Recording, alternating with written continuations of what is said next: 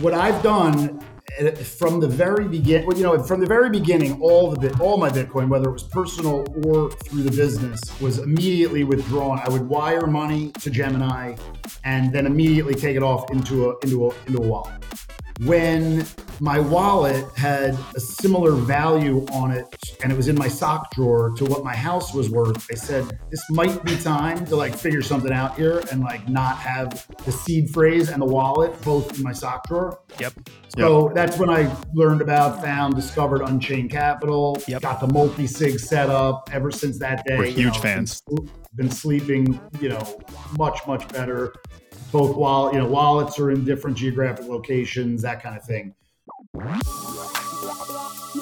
This is the Blue Collar Bitcoin Podcast, a show where average Joe firefighters explore the most important monetary technology of the 21st century. We talk Bitcoin, we talk finance, and we talk shit. Ladies, gentlemen, and hogs of all colors, we have an interesting show for you today we have Mr. Jeff Gerson, CEO of Capital Logistics. Jeff is a serial entrepreneur and has been putting people under contract since the age of seven. He has started multiple successful startups and has sound, actionable advice for those who may be interested in entrepreneurial endeavors for themselves. Capital itself is a shipping broker that connects trucks and customers, primarily focusing on temperature controlled freight. Capital has an inside view of the state of the economy, Typically, freight shipments are a leading indicator of the health of the economy overall. Jeff says they saw a meaningful dip in business starting in March of 2022 and continuing to date. Capital Logistics has a Bitcoin treasury. They maximize Bitcoin purchases every month after ensuring that they keep enough cash to run their business without having to touch the Bitcoin treasury. This is an important point. Make sure that in your own finances, you have enough cash reserves so that you are not a forced seller of Bitcoin. It also goes without saying that you should not be leveraging yourself with Bitcoin in any way. Instead, what you should be doing is draining any exchange that you use to buy Bitcoin the second it is available to withdraw. And you should be cold storing it on a Coldcard Mark IV. The Coldcard is our signing device of choice. We have tried many of the alternatives, and when it comes to robust security, the only metric that truly matters when holding a significant amount of Bitcoin, and the Coldcard is head and shoulders above the competition. You can use it in a simplified manner and connect it to your computer via USB. You can sign using your phone with NFC and just tap it, or you can completely air gap with an SD card. You have massive optionality, and it has many advanced features that you can grow into. Another option for cold storage and easy use of smaller amounts of Bitcoin is the Tap Signer. This is a credit card style device that works in tandem with your phone to sign transactions via NFC. This is the most secure way to hold Bitcoin on your phone and have it quickly available for signing transactions. If you're going to order a Coldcard Mark IV, use code BCB for 5% off. All views and language expressed by the hosts and guests in this podcast are solely their personal opinions and do not reflect their employers or organizations they are associated with. Do not treat any of the content in this podcast as investment advice or as an inducement to follow a particular strategy. This podcast is for entertainment purposes only. Folks, welcome into Blue Collar Bitcoin. Um, we have Jeff Gerson with us today. Before we give him the mic, public service announcement. Um, I have been uh, afflicted by the SARS CoV 2 virus. Uh, I am Ooh. positive for what some people know as COVID 19 or coronavirus disease. So if you hear sniffles, crackles, uh, any nasaliness, you'll know why. But wow. in all seriousness, Man. been off been off work you, for you don't feels like good, forever, man. Josh. Yeah, you, you look so healthy in the pixelated video I'm seeing of you right now. It's hard to believe, but it's true. Like it's you, actually it, has been a little bit of a run here. Cooped up. Uh, my wife got it first, then both my kids. I'm bringing up the caboose. Uh, just st- head cold still right now, but I think it's worth saying that I should be thanked for my blue collar Bitcoin service because I am here going hard in You're the paint so to deliver high level, robust Bitcoin education for the masses with COVID. So, Man, so thank brave. me on Twitter, YouTube, wherever you like. Jeff, Welcome in, my friend. Thank you, fellas. Uh, I am huge fans, and I'm honored to be here. Very excited to uh, you know be on the be on the show and hopefully uh, add some add some good color about my background, who I am, why I'm on here, Yeah. and why I'm a big Bitcoin fan and a big fan of your show. Absolutely. We're going to dive into all of that. So, I mean, we might as well jump into that right off the bat. So, your entrepreneurial endeavors include Capital Logistics, which is the company you're running, which is a shipping logistics company. Tell us a little bit about how you got into the idea of being an entrepreneur, if you had any other uh, attempts before a successful venture, and a bit about how that works in yourself. Yes, absolutely. I'll, I'll try to give you my background kind of quickly. I, I've actually been thinking about money and possibly could be called obsessing about money since I'm about seven years old. My, my first venture, I actually went around the neighborhood and signed up people to uh, under contract to let me shovel their driveways when it snowed. So that Wait, wait, wait. You put them under contract? Did you actually Put- put create a on- contract at that age? Yeah, I did. I had a contract so that because everyone would race out in the neighborhood, and by noon everybody was done, and it was it was all cleaned up. So I, I could, you know, in order to not have to race to get every driveway, I'd put people under contract. The only problem was when I showed up at five o'clock to do someone's driveway, they were pretty pissed that they had to wait all day to get it done. Yeah. Hey, man, here's the But, yeah. contract. You signed it. yeah so I, i've been thinking about you know money generally you know how i was going to acquire it all that stuff my whole life um, i went to the university of michigan. I gra- uh, i studied accounting there. I then went and got my mba at nyu where i majored in finance. So it's accounting and finance. I had a brief stint on wall street uh, which coincid- uh, not co- coincidentally for, for where the world is now and some of the things we'll talk about actually my job was at bernie madoff's investment firm. And we And, gotta uh, dig into this. Yeah, I, I was on the market making side, which was a legit business that is like similar to what Citadel Securities does today. They were the original inventors of the payment for order flow, and they had an incredible business. Uh, unfortunately, the other side of the business that Bernie was running, you know, on the other floor. I don't know how much you guys know about the story because it's probably you were little, but you know, A at the time, 14 years ago. But we had the market making floor where I worked, and then he was on a different floor, supposedly managing money. And it's just don't- it's it's it, you know obviously we all know what we know from the news, but it's just I, I remember when I first sold my business a few years later, my partner at the time said, "Hey, why don't we give some of our money to Bernie?" And like I knew even then, I was like, you know, nice guy, great family, but like let's uh let's not do that. And I, I won't go further into that, but but anyway, um, while still at Madoff, I had an idea to start an outdoor advertising business. I lived in New York City for about 15 years, and um, I just had an idea. There were all these giant walls uh, with nothing on them, and I started to see a few ads here or there. And one Saturday morning, I jumped on my bike and I started driving down what's called Houston Street, and I started knocking on some doors. And one guy answered, and I told him, "Hey, I'd like to, you know, try to put an ad up on on on the side of your building." And he's like, "Sure, man. What's the name of your company?" And I hadn't even thought about it before that. I was just kind of exploring and thinking it, and on the spot, it hit me: Capital Advertising. So that was the first Capital, and I did that. I ended up having 50 walls and billboards in New York City, Queens, uh, maybe one in Brooklyn. But yeah, so I did that for five or six years. Uh, I then, when I sold that business, I was in my early 30s, and while it was a good amount of money, it was by far, you know, not nearly enough to, you know, Call it FU quits. money. Yeah. Right. yeah, not not even close. But it was like the deciding factor was like, okay, I actually now have more money than my dad, and I'm 30. So I thought that was pretty cool. Yeah. But at the same time, you know, I then realized that he paid for college and vacations and cars and all that other stuff for the last 30 years. Anyway, um, that, that, that was like, that was the start. Uh, it, that was, you know, so it's been entrepreneurial business owner, you know, my whole life. And, uh, after that, I started doing a little dabbling in real estate, uh, buying some buildings, renovating some buildings in Manhattan, and looking for really a new operating business that I could sink my teeth into. And my roommate, best friend from college, had been an investor in logistics. And he's like, Jeff, I think you'd love it. I think you'd be really good at it. And uh, I went out there. He taught me a little bit about the business. And fast forward a couple years after that, I grabbed my partner, Michael, who you haven't met yet, but the two of us in 2009 uh, jumped into logistics, and that's a fancy name for freight brokers. We uh, we don't own any trucks. Um, we simply connect loads of food from our customers, which are big national grocers or wholesalers of food, and we find the right truck, the right equipment, and we, you know, we've got 90 people here now. We started just the two of us, and 14 years later, we've got 90 people. We do 500 loads a week, and um, you know, I'll get into all the stuff about you know how you do that and some advice and all that. But you know, what attracted me to you guys as blue collar Bitcoin and firemen, and you know, you know, we're in the real world. You know, we're yep. not.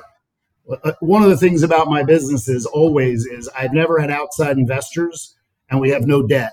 We build slow and steady. Uh, it's badass. And I, yeah, I mean, we went from two people to three people to eight people to fifteen people. You know, and it took years and years. And then from yep. from from when COVID hit, we had thirty five people at the beginning of COVID, and for two straight years, it was insanity. Um, and we went from thirty five to ninety five at the height.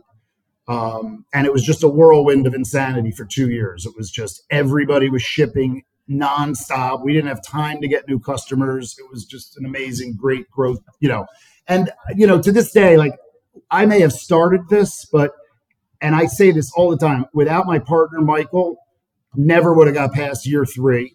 Like we have totally different skill sets. And right now, it's a total team effort. We have teams of people that each do different things. And I come in my office half the time. I'm like, I cannot believe we got to where we are. And I'm super grateful and humble for like, you know, like I could never do this again. And I'm super thankful for like the hard work. And people sometimes ask me like, what am I good at? And I, you know, jokingly, I'll say I don't know, but but the reality is I'm just good with people and making you feel like you're part of a team and we're going to win this game and I'm going to take care of you to the best of my ability. And, you know, just I'm jumping around to different topics, but like this year in March, you know, and the world just, our world came to a screeching halt in March. Like we saw the recession and we saw the slowdown March 1st. It was unbelievable. And we, we haven't fired a single person. Uh, you know, we, we know it's going to turn around and we've done fine. It's been a good year, but like in terms of volume per the number of people we have is we're, we're you know, we, we're doing half the number of loads per person that we were doing a year ago today. Um, but still optimistic and know that we're going to all get through this one way or another. So sorry for going on for no, no, love it. Here's what here's what we're excited about about this conversation. And I'm not here to knock anybody, but th- even within Bitcoin, there are so many people in the financial analysis sector, and that's great. But it's when you're making the world go round, when you're running businesses that move things from place to place, you don't have time to analyze markets and stare at screens every day. And um, we get we've gotten a number of people that have asked us like, how do I get into Bitcoin or get a job in Bitcoin or work in Bitcoin full time? Like we've gotten DMs like this, and our response is we don't. Like we like responding to 911 calls. We do this on the side and it's fine to go do whatever makes you passionate if it's outside the financial sector, whether you want to be a firefighter, run a logistics company, or run and own a winery like Ben Justman, who we talked to on Twitter recently. Like, go do what you want to do that provides value in the marketplace and use Bitcoin right. as a savings technology. And and here's my last comment on this because I'm on a little bit of a tangent here, but it's something I'm passionate about I, in a previous life, tried to make my uh, interest, my hobby interest, my career. So I played golf growing up. I played golf in college. I went into the golf business. It was great, but I, I came to find that the reason I enjoyed golf was because it's something I poured into on the side of my main career. And I think that's kind of how we view Bitcoin. Like it's a, it's a passion project on the side of what we like doing for a living. And I know your trajectory is is somewhat similar to that. And so it's cool to resonate with someone like this. I mean, you got, you're doing a pretty good job of making us all think that this might eventually be a career too. just, hey, saying, just it's a real saying, uh, "Fake it till you make it." You know, yeah, That's we're, we're here to capture here. the and yeah, it's been way more successful than we imagined. But at its core, and I think honestly, what makes this show interesting is I hope it comes through the microphone that we don't need this. This is for right. fun. Yeah, oh, this is for us. Absolutely. You know what I mean? And but, we'll say whatever the fuck we want to whoever we want because this is a passion project and exactly. a pursuit of intellectual depth for the two of us. And I think that kind I of see that it hits on a an important point that I want to make here, which is it might sound obvious, but it's worth stating that all is like, especially in crypto, like you watched all this shit, NFTs, all the nonsense rise over the last year and a half, Mm. and then eventually and inevitably shit the bed because nobody was doing anything useful there. Like creating a rock NFT that is a JPEG that has like six, you know, dots on a matrix, it's worthless. And everybody knows it's worthless inherently, but this craze gets inherently perpetuated until it blows up and crashes. And the point I'm trying to make here is like find something useful to do. If you want to start a business, do something useful. And do something useful that doesn't take a massive amount of capital outlay to start. Find something that you can do that has a capped downside. So, Mm. like for this podcast, for example, I think Dan, what did we spend to start this thing? We had laptops, some Not much. Um, We maybe keep upgrading audio equipment, but as Yeah, it goes, If we keep doing know, that, we're gonna blow it all anyway. But the, the point is, is like it probably cost us a total of a couple hundred bucks. So our downside for this was time wasted, couple hundred bucks. And a quick story that comes to mind when I think about this capping your downside idea is Richard Branson when he started an airline. The guy started a, an airline with almost no outlay of capital. He made he negotiated with Boeing that he could rent an airplane for them from for one year, and that if all failed, he could just hand the airplane back at the end of that period of time. So in that one year period, he had an experiment, which was let's see if I can sell airline tickets, and it was successful. So it you know flourished from there. But if that thing had gone sideways on him, he would have been out whatever the rental fee was for that airplane. But at least it was a capped downside. He wasn't going to lose Yeah. everything. So point being here is if you want to start a business, do something where you can cap your downside and you're not outlaying your life's worth on the table to lose. You know, to add to that, my first billboard, the very first deal, I had a, I literally gave the guy five grand for a three or six month option, and I said, "Let me go see if I could sell it." I had a very limited downside. Um, I had a couple businesses that were losers. You know, I was in the, I was in like an, I forget, it was an on like uh, it was a health insurance online health insurance thing that just didn't go anywhere. You know, capped the downside, got out, and I think like if I was going to give some young people that were thinking about starting a business some advice, I would say like the upside is so massive in my mind and not just financially, not at Yep. all. That's not what it mm. like I have you know, it was super stressful and it is super stressful still, you know, not like it was first five, 10, whatever years, but the biggest thing I have is complete control over my time. Yeah. I get to pick my schedule. If tomorrow I'm feeling a little lazy, I want to sleep an extra hour, no problem. I can move things, you know, reschedule meetings, you know, work as hard as I want for four days, take off on Friday. I think that's just, you know, that's for me. That might not be for everybody, but that is kind of one of the things that, you know, I, I you know, just I love about owning my own business. So for me, it didn't really matter if it was logistics, Right. outdoor advertising, or what. It was, you know, find a business that works, that's, you know, you can make more than than it costs you to run it.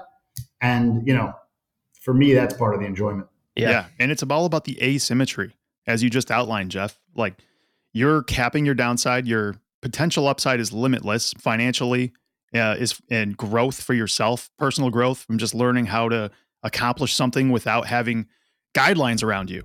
Like it's it's like working for another company, and Dan and I do this, so this is kind of uh, I kind of ride both sides of this, but it's almost like bowling without bumper guards. Like you get to fail fully. Like there, you're you may completely miss, but at least you gave it a shot.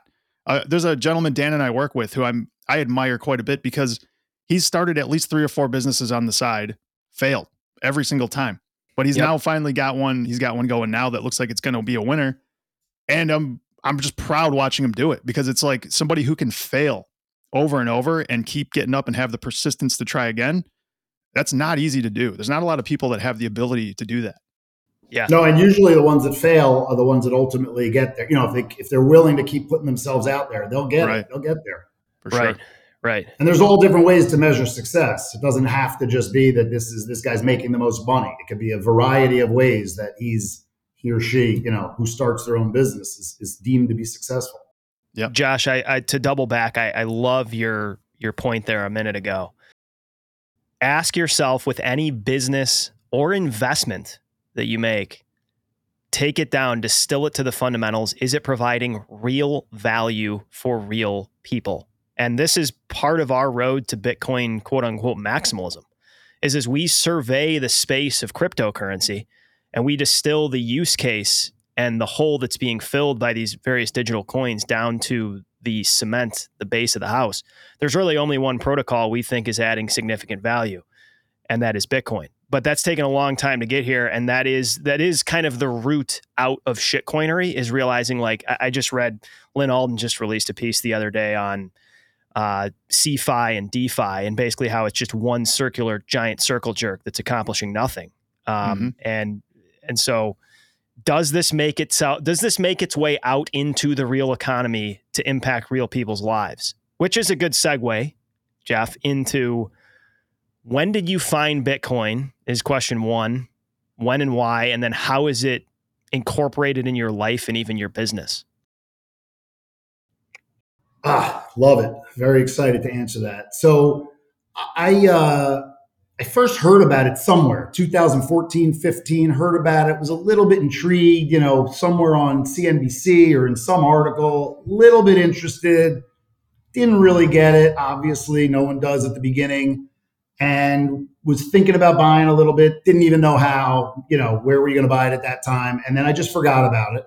Yep. And fast forward four, however many years later, I'm at Thanksgiving 2018 and my nephew, who's now, I'd say 27, 28. So he was like 24 years old. I love the guy, super bright kid. Um, he was working at a bank right out of school in real estate, real estate analyst. Um, we have a great relationship. And he's sitting there, a little hardware wallet, showing his other uncle, like, something. He's connected to the computer. He's hitting some buttons. He's showing them, and you know, I, my ears perked up. I jump over there starts telling me about Bitcoin, telling me what this is. He's got this thing on this wallet. It's not connected to the to the financial system, and just some light bulbs went off. I mean, I, this was like, holy moly! I, I got to learn more about this. You know, I heard about it before. He recommended. I think he bought for me the Bitcoin Standard. I, I tore it up. I couldn't get enough, uh, and so that was November of eighteen. After that, you know, I, you know, later on read more and more books, but, and obviously a thousand hours of podcasts and every article I get my hands on. But uh, I made my first Bitcoin purchase in January of 2019. And I just completed 48 straight months of buying Bitcoin and never having sold Bitcoin. And one thing I'm very proud about is, and this part of it maybe by luck, part of it maybe by my age, you know, my uh, experience. I've never bought anything else. I've never bought a single coin. And, and most people that you hear their stories, they all like were caught up in the ICO craze or they did this or yep. that. And I'm not saying I'm better than them, but what what I what it just was like over the years, my family would say, Well, why can't you buy a little Ethereum? You know, why not just a little Ethereum? Why does it have to all be Bitcoin? And I would read about it and I would look into it and I would think about it. And then I would say, I really don't understand what it is. How come I don't know how many Ethereum? Why don't we know the total supply?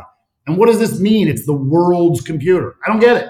So yeah. anyway, I just have never been able to decide to take this new amount of money and put it in anything else except Bitcoin. So, um, yeah, I mean that's that's my story and how I got introduced to wow. it and where we are today. You are an untainted Bitcoiner. Dan and yeah. I cannot say as such. We have been violated.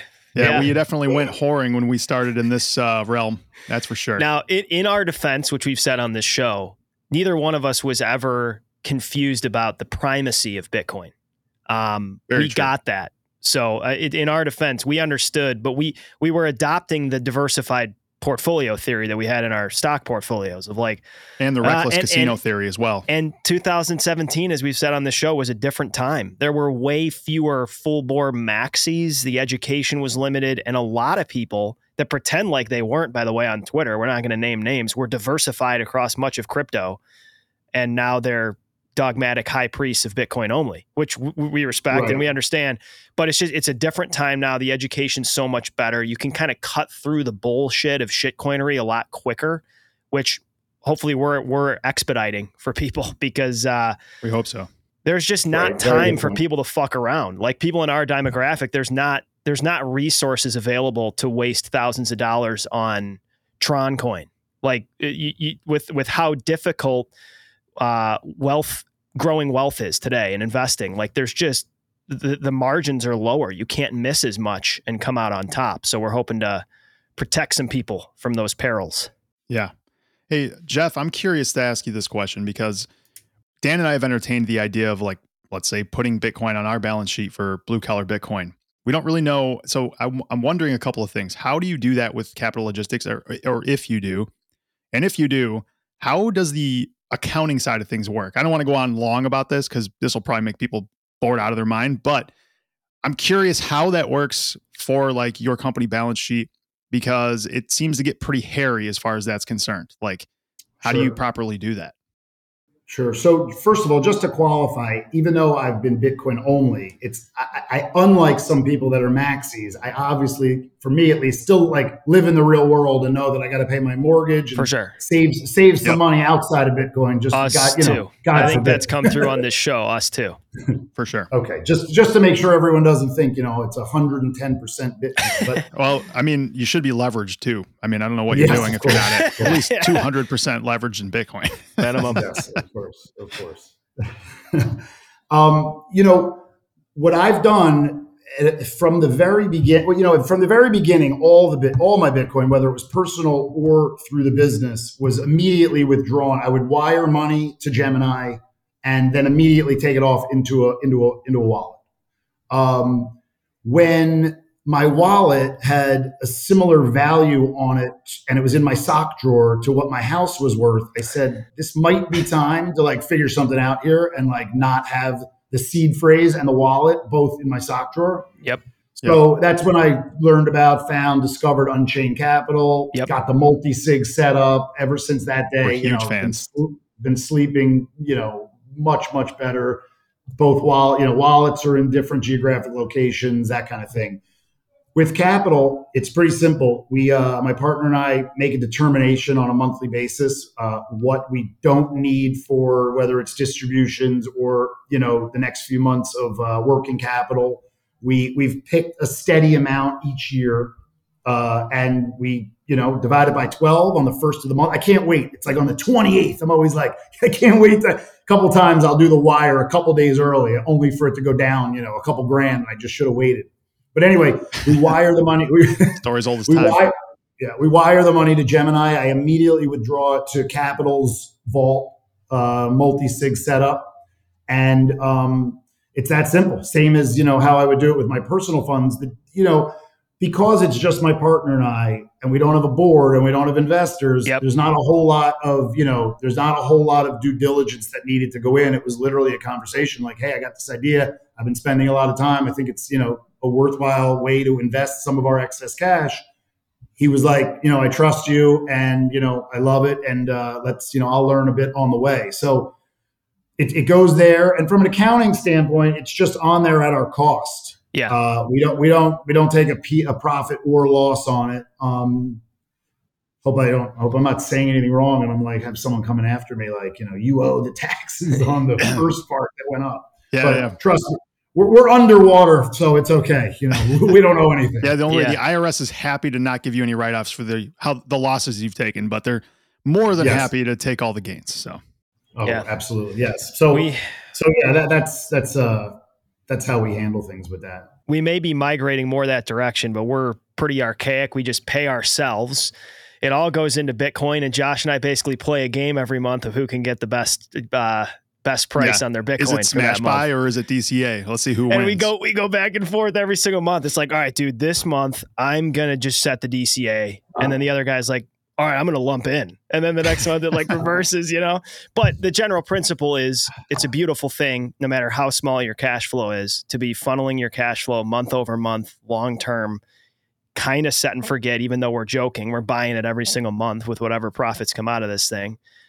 Uh, my question for you is this is quite the environment to kind of have been through because you started buying in 2019. We weren't that far ahead of you in 2017.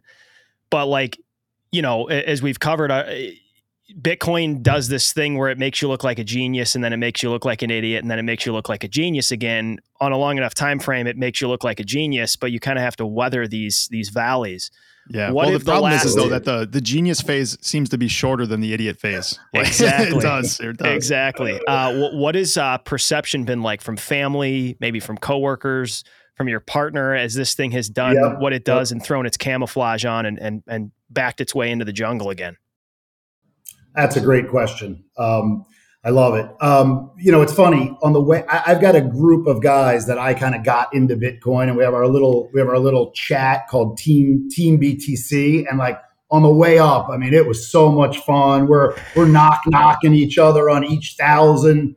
We're, we're we went to celebratory dinners. I mean, we, we had the best time. It was. And Jeff, and, you should have seen know, the firehouse uh, in these these last couple bull markets. Pure mayhem. Oh uh, oh, and then it's it's especially you can 2017, man. Yeah, that was that was bananas. Now you can hear a oh pin drop. God. Nobody cares except maybe I don't know six, eight guys that listen every week. Nobody else cares, and they'll all be interested again next time. You know. Yep. Yeah. So I mean, for me, like everybody else, when it was at 68 about a year ago today, I was convinced it was going to 100. I could not have bought more and Same more here. quickly, and you know, absolutely thought it was going to the moon. Fast forward a year, and to be honest with you, it really all makes a lot of sense now. Like the price right now is not that surprising. And I love, first of all, nobody talks about it. On the way up, I was getting calls and texts from people I hadn't heard from in 10 years, like, because yep. they knew I was into Bitcoin and like my advice and how they should buy it and when, you know, is it too late? All this. I'm like, too late at 50. You're, you're just the beginning. it's in, inning one. It's a rounding error. Yeah. yeah. As, yeah. as Foss oh, would yeah. say. Yeah, yeah we all exactly. did it, man. We all did it.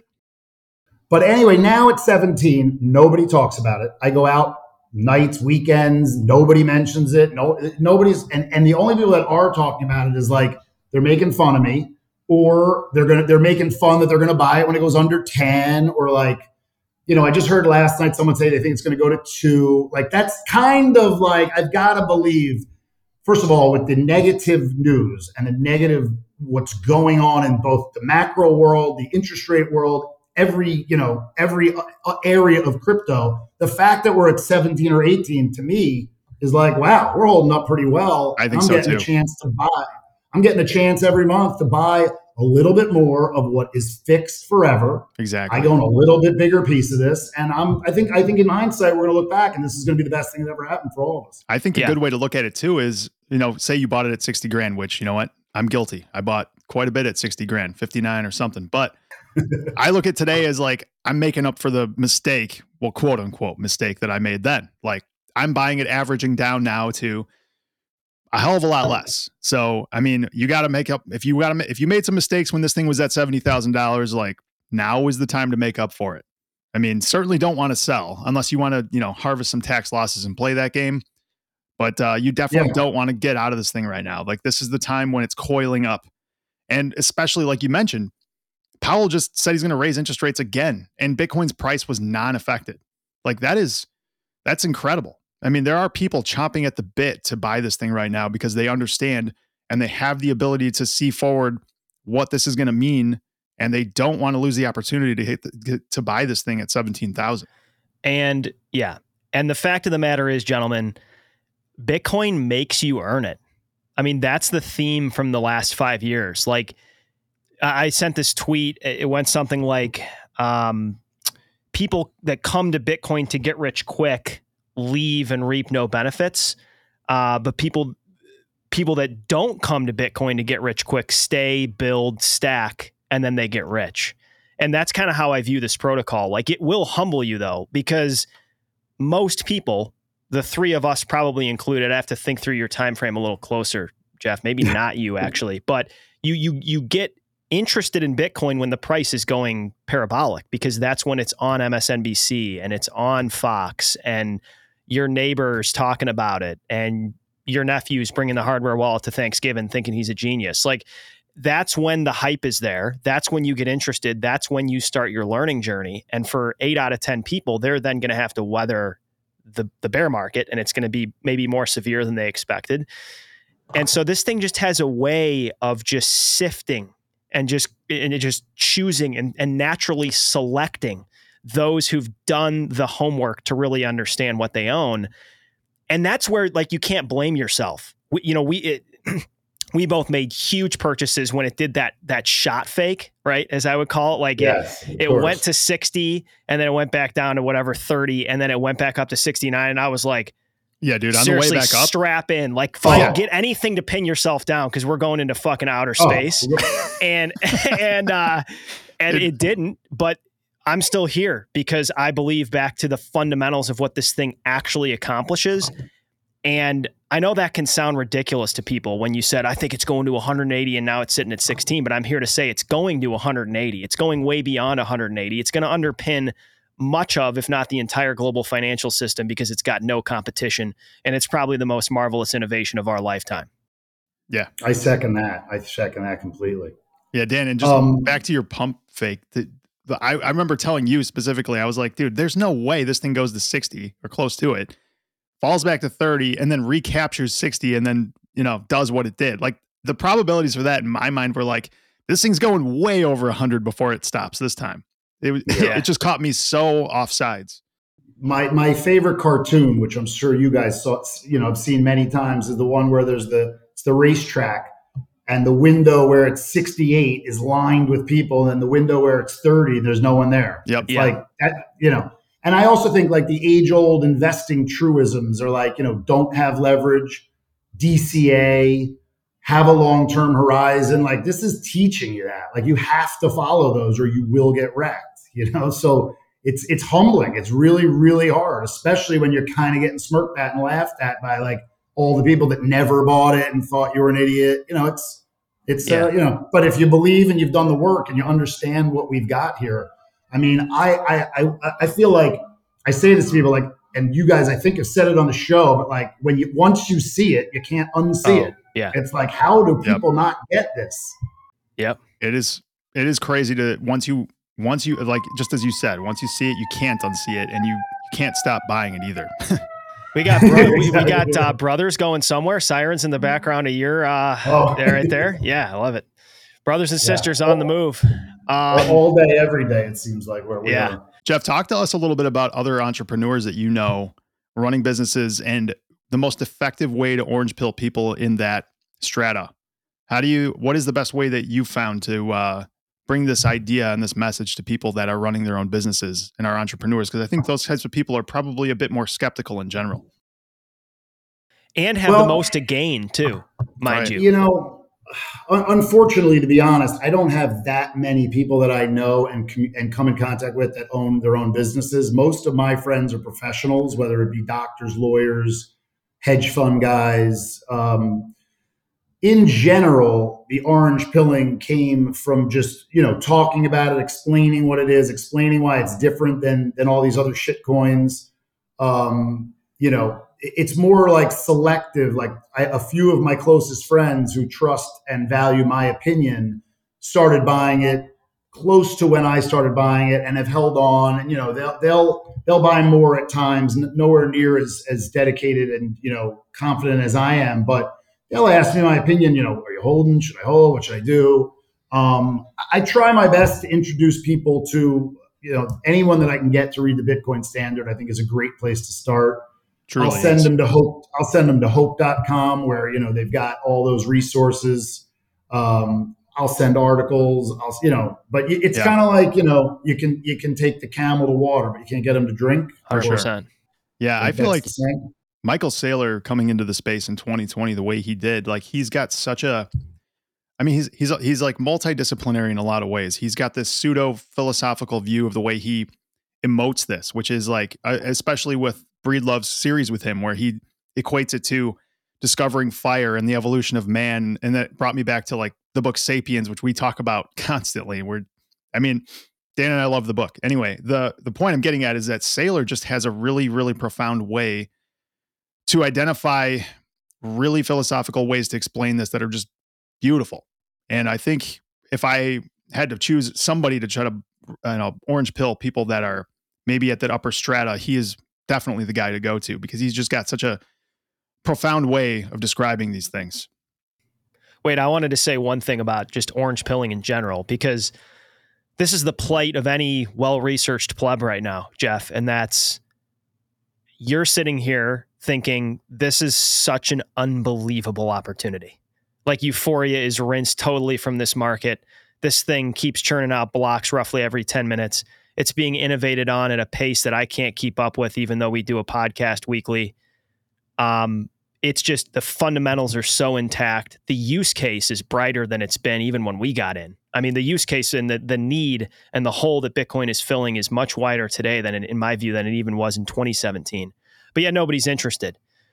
And I think, like for me, I just had to embrace that. Like you cannot make or force other people to have the interest and conviction you do.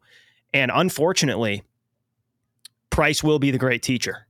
Price was the great teacher for me. That's when I got interested. It will be the great teacher for other people again. And even when they start paying attention to this at a number far north of where we're at today, it'll still be a great opportunity. And hopefully, we'll still be here recording weekly episodes. But that's not an easy answer. You're going to Thanksgiving and Christmas 2022 thinking all these people need to be buying this, and it's just it's just not going to happen. I, I don't mean to. I give it a shot, and I'm I'm going to keep trying, and you chip away at a person at a time. But in these environments, someone needs to either really trust you or have a unique proclivity to inhale a lot of Bitcoin information when the price is down and everybody says it's a joke. And yeah. those two things are are far and few between. I think not only that, but they also need to have the ability to buy when there's blood in the streets, which not a lot of people do. Honestly, like this is, Mean, the time to buy, like March 2020, was the perfect time to buy. And again, yep. we're back at that kind of a situation um, where it's the time to buy. If you are interested in this and you understand it, you should be going full hog on this thing. And before that, it must have been like 2018 or so, the last time you should have been buying that hard. But again, you go back and forth and you just, you never know. We could be at 10 grand in two weeks from now. We could be at 30 grand in two weeks from now. There's just no way to know. So, as we always say, dollar cost average this thing and be careful out there. Jeff, in a weird way, I don't mind when it goes down. You know, like I'm sure you're similar to that. Like the lower yeah. it goes, the more hardened you get in your conviction. I, I, also think that like a lot of people just don't care about money. They just that's yeah. not something that interests them. They just they know money is money. They make it, they spend it, they try to save a little, but they don't really think what it is. And so they, they'll get it eventually when they when there's no other choice. And and the and here's here's the irony: is Bitcoin's meant for those people Jeff, because the system's overly financialized and complex because the money's broken, right? Like it, the money you get paid in is not the money you can preserve wealth in because the money's broken. And so people that don't have interest in money, which is fine, like in, in some ways, that's a great disposition. Bitcoin may be the perfect option for them because it's a place that they can just park their money in day over day, month over month, and forget about it. I think it has the potential to do that and to, to, to, in a way allow people to turn their brain off more to money paradoxically if that makes sense. But th- that they'll take years and decades to uncover. No well it's it's an interesting concept that you have to make your money in fiat and then you got to make it again in investing. Like yep. why should we all have to be investors? I mean i i make my money shipping food. I should be able to save it and let it let it keep whatever it bought today in a year or two years. Yeah, it seems very simple to me. Yeah, I think Saif is the guy who perpetuated that idea. Like you have to make your money twice, and mm-hmm. it's a yeah, shame because did. you have to be so multi multidisciplinary to even. I mean, you're you're shipping things. You have to be an expert there. You have to understand everything that's going on, and then not only do you have to do that, you've got to move over to this investing world and have a semblance of an idea of what a treasury is, what is you know all of these other assorted uh, financial instruments, and what do they do, and how do they advantage you or disadvantage you. It's a lot to take in. As you know, Dan and I, we bonds are one of those things that I think we have the least uh, understanding in. So we both read books on that, and like you don't realize on the cover, like a bond is just a, you know, you're just lending someone money effectively, but it goes extremely deep and it's ex- in- incredibly hard to understand because everything's kind of backwards in that world.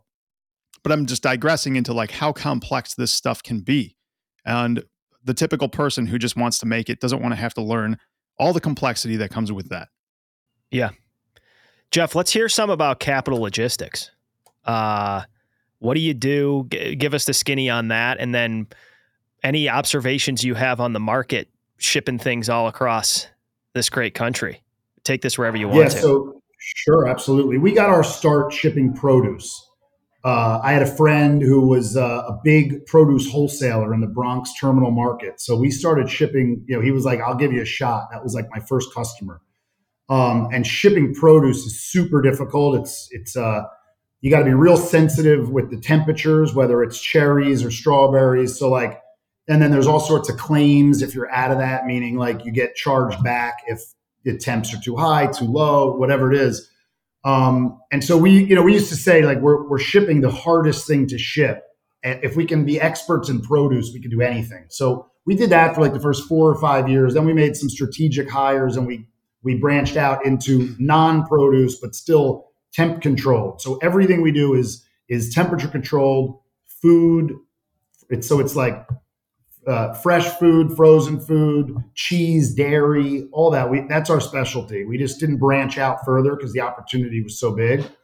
Um, like I alluded to earlier, the, the market for all of COVID, it was very, very difficult to get to get to get trucks. You got all the loads you wanted, so you didn't even have to look for customers. And then in March of this year, it, it was almost like the, the, the the freight world went into a brick wall, and I think it was just right when the world reopened after the pandemic.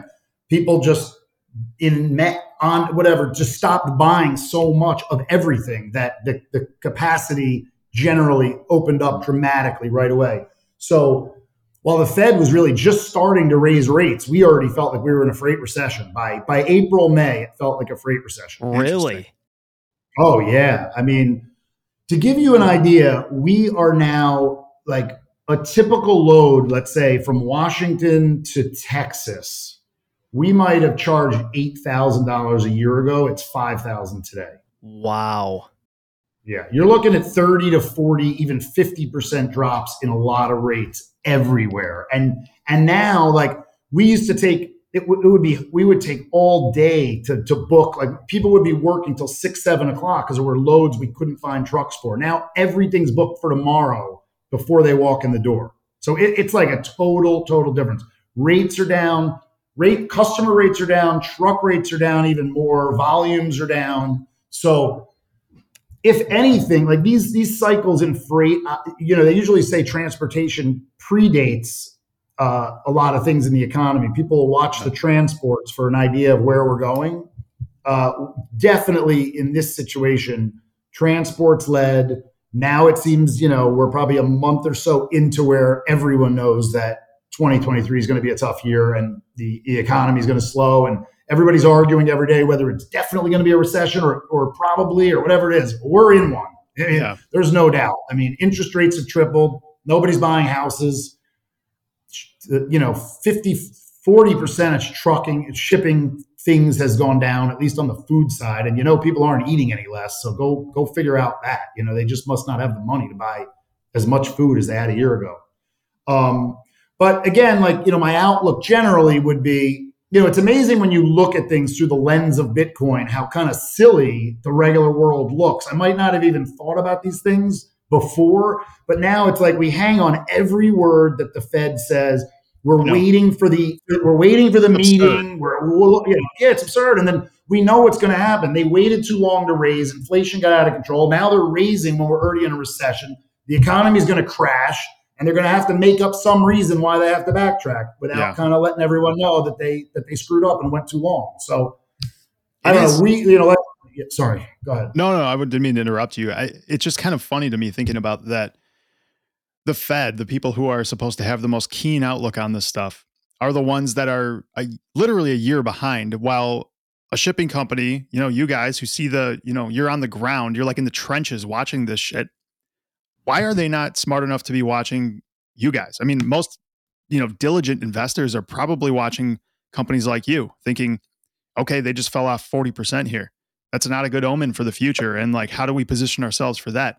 You would think that people at the Treasury and the Fed would also have that same mentality, but they they're watching all these CPI numbers that are so not it's even worse than that. They're trailing, you know, they're trailing like 6 months to a year whereas you guys are ahead six months to a year. So there's like a two year deficit we're talking about here mm. in the actions that should be happening, which is it's kind of mind boggling that this kind of data is for the most part available to them. And yet they keep making these kinds of policy mistakes. It's kind of, I don't know, it's just hard to believe, you know? But I mean, it's sort of easy to believe in that it's a sloppy government entity that is just doing what it can to prop itself up and look like it's doing the thing that it should be doing. And has no easy out whatsoever.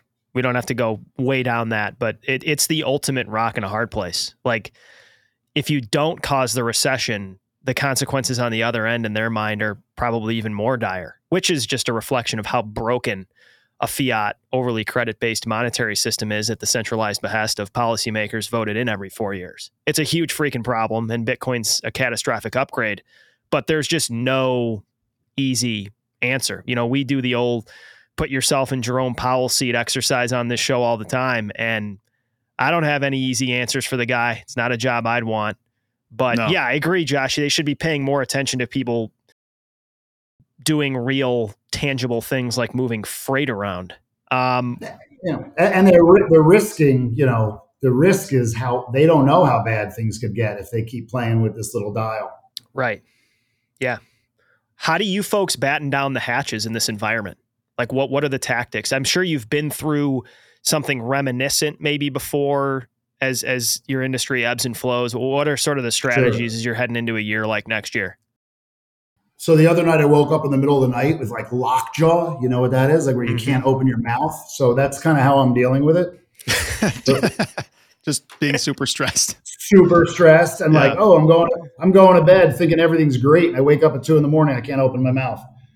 And i was in super severe pain from grinding my teeth. But how are we dealing with it? We uh you know, we we thankfully have a lot of freight under contract, and those the, that the, the rates we've had have come down more slowly than the truck market itself has come okay. down. So we've had an artificially good year in that sense.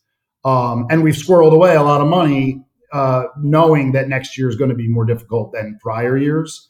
Um, we also ship food you know so in terms of like what is and what's the first thing to get hit and what's the last thing to get hit i mean i've kind of always you know part of why i got into this was that it's steady and it's recession resistant and it's going to perform relatively speaking better than a lot of other industries. So we're being careful with the hiring. We're still hiring because we we have a lot of lot lot of irons in the fire for next year a lot of new customers potentially coming on board. The industry is massive we're really, really good at what we do.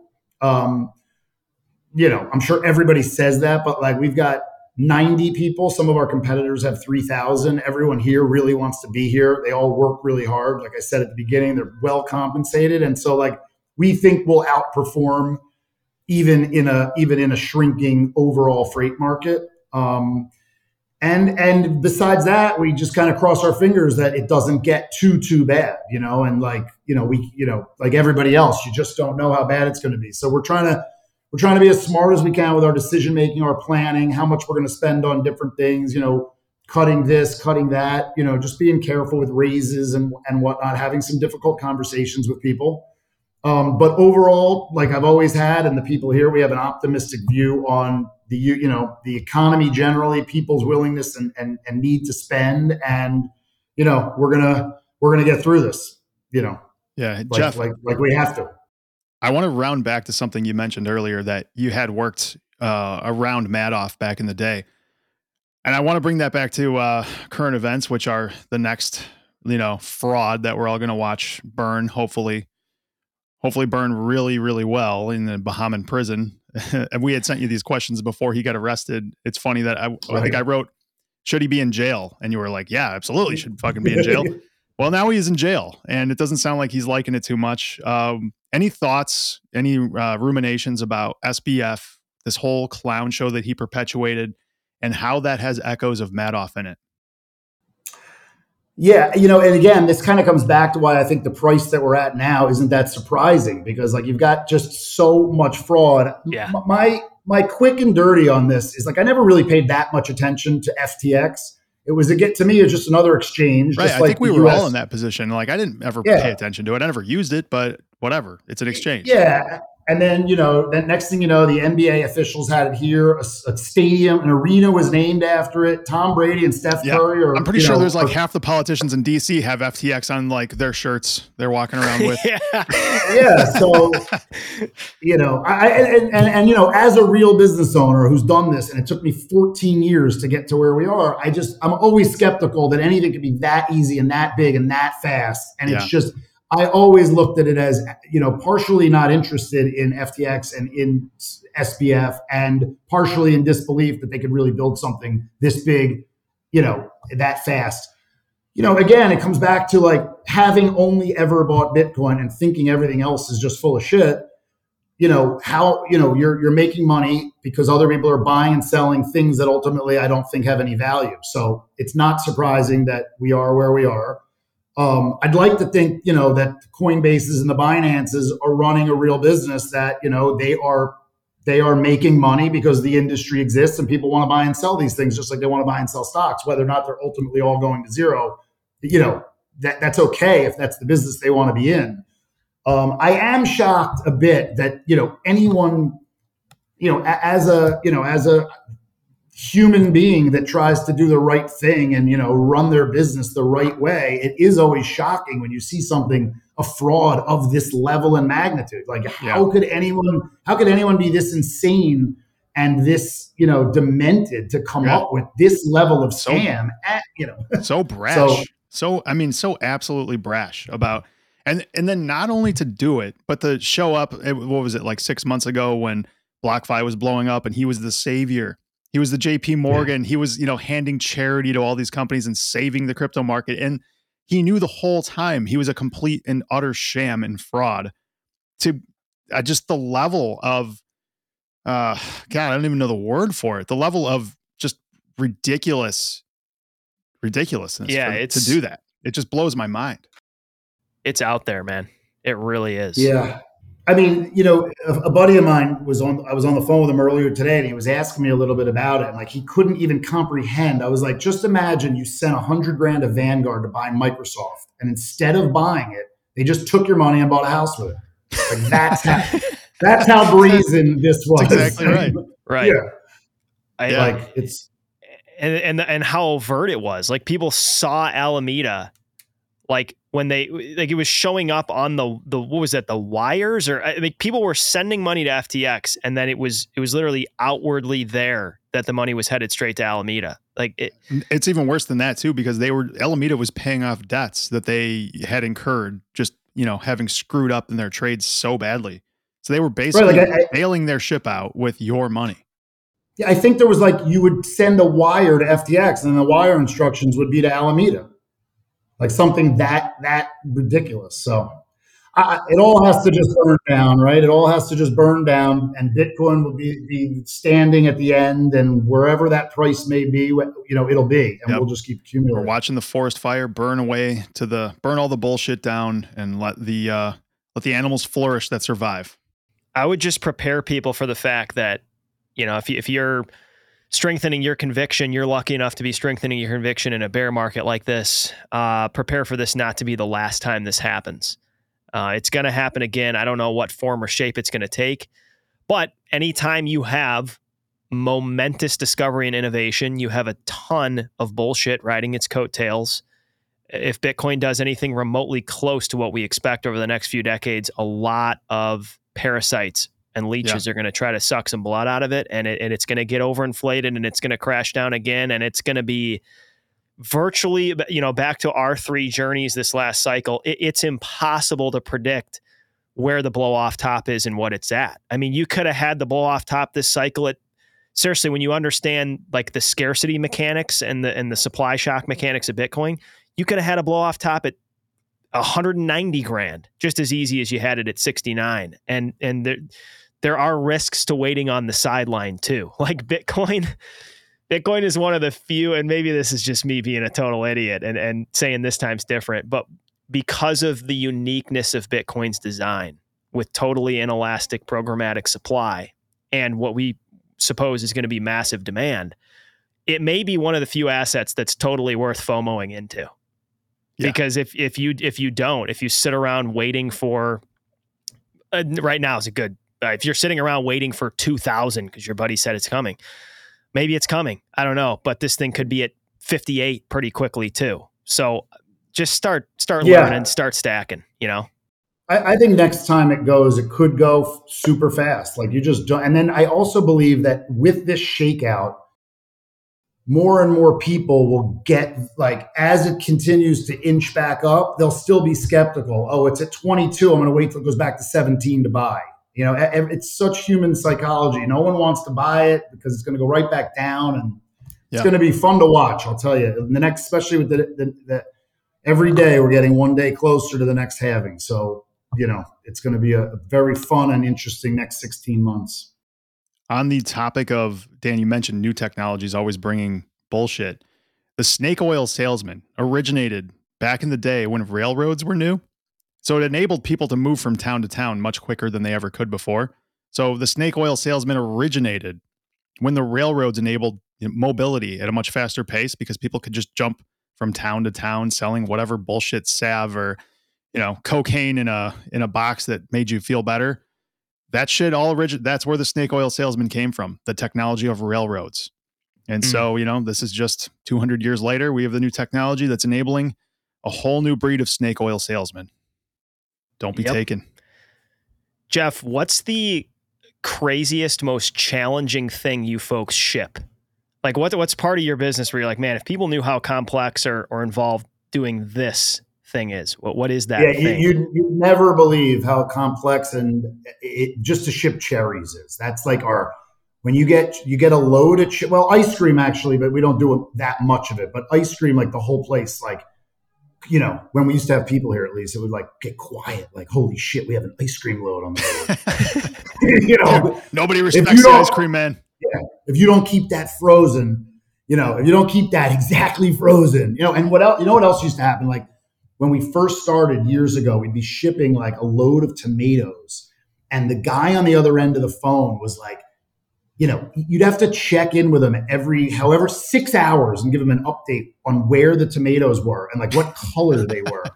And it was like if the tomatoes were late, like someone was going to die, you know. And I was like, dude, we're not, we're not transplanting a liver here. You know, Yeah. I mean, it's it's a freaking load of tomatoes. Relax. You know, But There's yeah, just like- things. There's just things you Yeah. don't think about. You know, you go to a grocery Yeah. store and you walk around, you pick up all this produce that is perfectly ready to go, you, and you don't. I know I don't. You don't appreciate all the work it takes to get from all the different people that are getting all that shit there from like South America right now, most likely.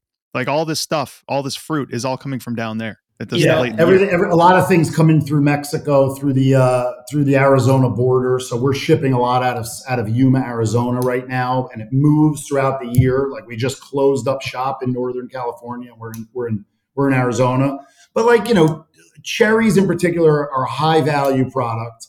Uh, there's a lot of eyes on it because they don't buy as many loads of it. So you're talking about it per truckload. This summer was like around 150 thousand dollars per per load of cherries Holy not that shit. we buy, yeah not that we buy the we don't buy the load but if something happens to the load we buy the It's load significant. So, And, Yeah, and yeah. I, I, you know, this is a, a random anecdote, but uh, I like. I, I was watching this documentary about cruise ships and ships in general, and and they had this section where the the guy that's in, in charge of the food stores on the ship, you know, the day of, they're bringing in all the food for the for the voyage, and it gave me a feel for how demanding and how much of an asshole these people in the food industry can be, and understandably so, because it's like just in time, got to be perfect. But I remember like somebody brought in this load of pineapples that wasn't right, and you would have thought that this truck driver killed his dog or something. I mean, this guy went absolutely ballistic. Do you, do you, you put up with some of that kind of stuff? Oh yeah i mean that times times 50 i mean we have everybody thinks that their particular load of food is the most important thing uh, of all time. We also get like some real shady like you'll get like strawberry shippers. You just know at the end of the season they're loading stuff that's got not nearly enough shelf life and then when it gets to where we're taking it there's something wrong with it and like there's there's depending on who the customer is you'll have a battle like they'll try to blame it on us whereas the good customers always know that it's the shipper's fault not the truck's fault you know but like you just get there's just shady people everywhere so you gotta you know you gotta watch out Yeah. I have a, a generational question I want to ask here. Um, I don't know how old you are. We're in our mid 30s. Um, every whether it's Gen Z, millennials, boomers, Gen X, each generation has its blind spots and then its uh, uniquenesses that allow us to see that that allow it to see this asset class. How, how do you sort of view your peers in your generation? What what predisposes them to see it, and then what blinds them from being able to see Bitcoin? Yeah, I mean, I think certainly my generation is is more receptive than someone much older. I'm 52. Um, I think that part of the reason I got it quickly and and saw it, you know, so brightly was for, from my interest in money for how, as long as I can remember. So being interested in the concept of money, and you know, one thing that I'm sure you guys experienced also is right when you started looking into Bitcoin is when you realized you had to go back and learn all about fiat. Right, you never even yeah. thought about that. Yep. So to understand this, you have to understand that. I, I think the, for the most part, most of the people I know, the resistance to adopting, accepting, seeing it is that they don't want to see it and they don't want things to change. Mm. Most people I know are very successful, and the system as it is, is, is has been very good to them. So they don't want anything to change. They want the Fed. You know, most people I know inflation is here, inflation will go back down. And then once inflation goes back down, they'll lower and the economy will come back. And it's just a cycle that can go on forever. They don't yeah. think that this is blowing up one last final time, whether it's next year or five years from now. They're all yep. mostly under the impression that all is actually pretty good. That does, it kind of reminds me of that scene in The Matrix, the original one, the only good one. When Morpheus tells Neo, he's like, most of these people are so ingrained into the matrix that they'll protect the matrix. And that i mean that's almost exactly as you described you know? And i think yeah. it, counterintuitively or intuitively actually most young people kind of feel like they got the short end of the stick these days especially in their 20s maybe early 30s or so like not as many opportunities. They got you know a shit sandwich of debt hanging over them from college and they're working as a barista at starbucks um, you're houses totally, up 50%. Exactly. Yep. And you're totally okay with burning the system down when that's your situation. So, um, yeah, that's kind of the situation that paradigm difference between the two generations, I think, is there's a lot of, I mean, and sure, there's people that have the detrimental effect of like just not being successful in the older generations as well. But um, I think that's the major catalyst and major difference between these generations as they as they move on, you know. I, I do think, and I know we would all agree on this, it, it is equally important, though, on both ends of the spectrum. So there can be a propensity to kind of like pick on the older generations, like, oh, they cherry picked all the good stuff, and we're, but they're, they're potentially in for it too. Like there's a lot of people that are retiring. Let's say they're 65, they're retiring on a nest egg that they think is going to be enough. And it very well may not be enough. And that person is extremely vulnerable and in need of a solution, which even in a small allocation size, maybe a one to three percent Bitcoin allocation in your your set nest egg that you're reliant on could make the difference for you. So there's vulnerabilities on both ends of the spectrum, just because the whole, as we've said, the whole thing's built on sand and and has the potential to to either seep away or erode away quickly. But you're right. Until people either see something shiny or feel the pain, they're not incentivized to move towards this new thing. That's, mind you, very yeah. complex and hard to understand. Yep. Yeah, and look, the, I think the 65 and older crowd is at the at the biggest risk. I mean, yes, they think they think they're in bonds that are safe. Put aside how poorly they've performed this year, but if you buy a bond at four percent and interest and inflation hangs out at five or six, you're going to lose you know quite a bit of purchasing power every year. It's going to go fast. Yeah, Jeff, you have some real estate interest, right? Or am I? I do. Yeah. What are what's your as we close up here? What's your thought on on real estate and that market right now? Well, I certainly would be, you know, I wouldn't want to be owning office space in New York City. That's for sure. That that would be, you know, I'm you're hearing all the time about like people are saying like it might level off at 50% occupancy and not actually ever come back.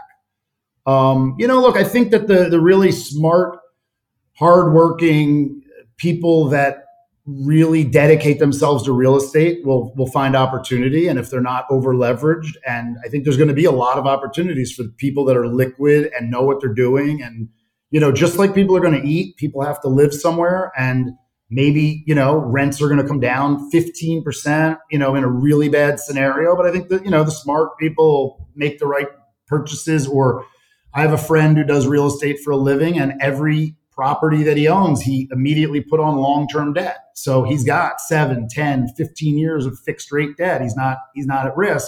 But a lot of people that, you know, went into something and took a 3-year loan thinking that they were going to get the rent rolls up and get the net, the income up, they're going to be in a lot of trouble. So I think it's like anything, you know, some people will do great and some some won't and I think it's probably the second best asset class out there, far far far behind Bitcoin. Yeah, great.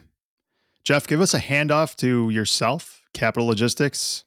Yeah, I mean, I just want to thank you guys again. This was really awesome. It's an honor to have been here. You guys are great. Uh, I hope uh, in wrapping up that you know if I could help, you know, just even a few people see see something or understand something that they didn't. I, I would feel like this was a success, at least from my end. You guys obviously. Oh, we enjoyed it. Oh, you guys always add a ton of stuff. I mean. uh you know, Capital Logistics, you can find us on the web, capitallogisticsllc.com. Uh, my email address is jeffg at cap-log.us if anyone wanted to ask me anything or have any questions or anything.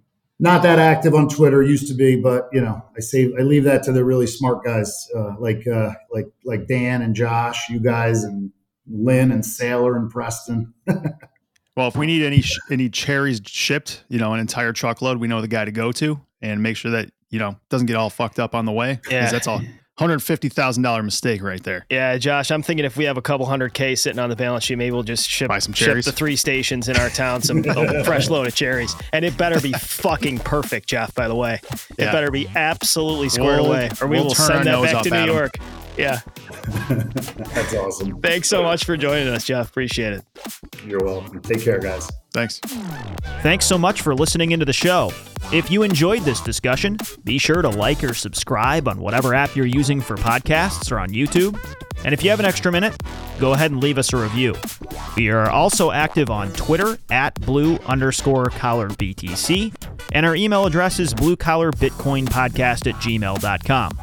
We invite questions, comments, or inquiries of any kind. We look forward to you joining us again on the BCB Podcast.